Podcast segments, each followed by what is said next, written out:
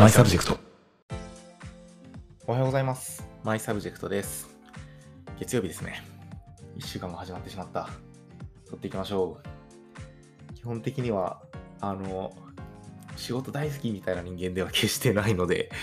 まあ月曜はテンション低いんですけどね。でも、こうやって、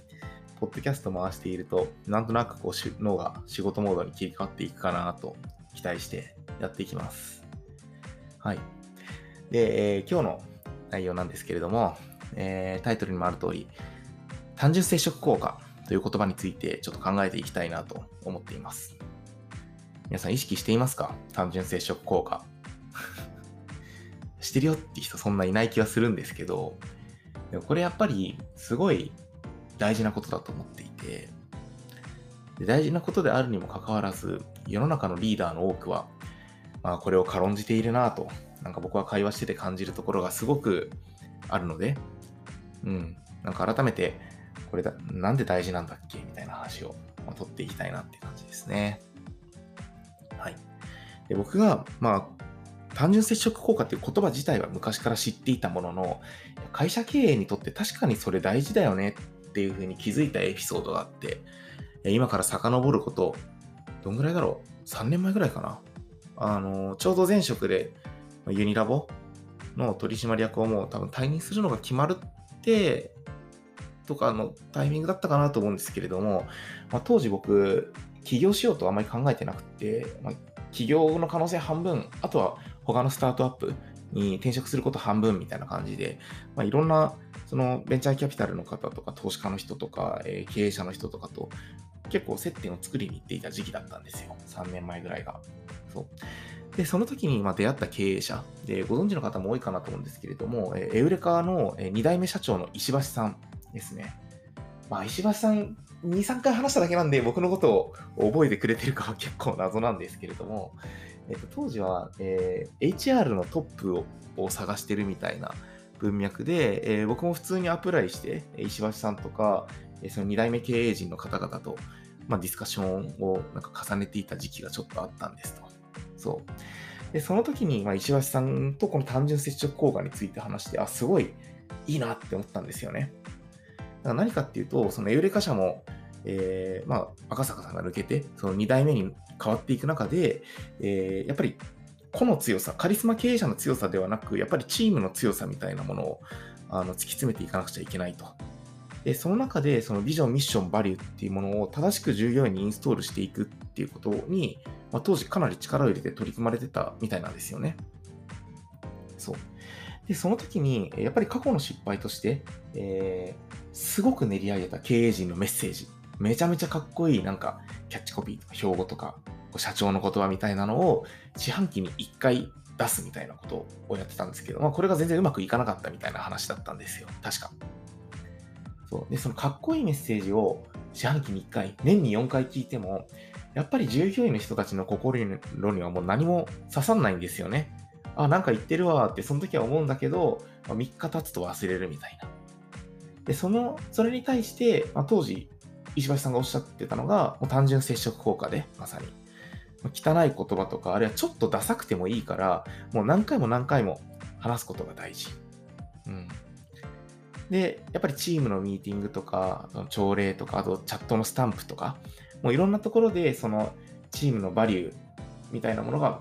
メンバーの目に触れ、耳に入ってきてみたいなところをやり始めて、これはすごいいいんですよ、渡さんみたいなことを当時聞いて。で、僕も、なんかそれは多分直接のきっかけで、やっぱりチームのコミュニケーションにおいて単純接触効果っていうのをすごく大事にしてきました。うん。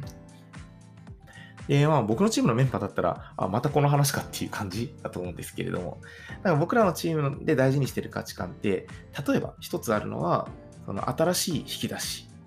僕らはお客さんの会社をの事業作りを支援するチームなんで、基本同じことばっかりやってちゃダメなんですよね。オンラインセミナー流行ってきたらオンラインセミナーの支援できるようにならないといけないし、音声コンテンツ伸びてきたら、音声の PR に対して研究していかなくちゃいけないし、それをできるようになっていかないといけないし、みたいな感じで、もうどんどんどんどん新しい支援の引き出しを増やし続けるみたいなことが大事なんですよね。で、それも、こう、みんな分かってるんですよ。分かってるんだけれども、朝礼の場で僕が毎朝ネチネチネチネチ言うとか、あとは僕らのチームはワンオンワンを2週間に1回全員とやってるんですけれども、ワンオンワンの時の項目、みんなに事前に提出してもらう項目の中にも、この2週間で新しくできるようになったことみたいな項目があって、で、新しくできるようになってることがないと、なしって書いてもいいことにしてるんですけど、やっぱりみんな辛いんですよね。ああ、なんもなかったわ、この2週間。なんかやらないと。やっぱり気づけるきっかけにそれがなったりしていて。で、朝礼の場とか、そのワンオンワンの場とかで、やっぱり強制的に僕自身がチームにインストールしたいメッセージ、あなた、このラジオ聞いてくれてるあなたがメンバーに伝えたいことっていうのを、まあ、粘り強く出し続けるっていうのが、実は、この組織を作ってく上で超大事なんじゃないかなと思っています。うん。で、これが、まあ、その今ある組織だけじゃなくて、その対外的な発信も一緒だと思っているんですね。例えば会社の Twitter アカウントを運用している人、あるいは会社でノートを運用している人とかもいらっしゃると思うんですけれども、そういうところで発信していく内容一緒だと思うんですよ。ノートの支援とか僕らのチームでやるときに、よくその窓口の担当者、相手のクライアントの担当者の方から言われるのが、あ、渡さん実はこの内容ね、うちも結構前に書いてるんですよ、この内容。ちょっと被ってるんですよね、みたいな話が出てくるんですけれども、いやもうガンガン被せていきましょうと。単純接触効果だぞという話を、えー、結構クライアントの方にもしています。まあ、採用を目的にノートを運用する。で、私たちのチーム、こういうチームですよってこう PR するノート書かれたことある経営者の方もいるんじゃないかなと思うんですけれども、一回書いて満足したらあかんでっていう感じなんですよね。そう。これ昔書いたからとか、これも前話してるしな、じゃなくて、世の中の人たちはね、あなたが思っている以上にあなたとかあなたの会社について興味ないんですよ。これは僕もそのままブーメランで帰ってきてるんですけれども、僕がこうやって単純接触効果大事やでって一回じゃあ話したら、世の中の渡りの知り合いはみんなそれを認識してるくれるかって絶対そんなことないんですよね。だから、えー、まあ、この音声でも出すし、ノートにも書くし、あるいはそれ自体もまた半年ぐらい経った時に、いや、そういえば昔似たような話したんですけど、ってまた単純接触効果の話をする。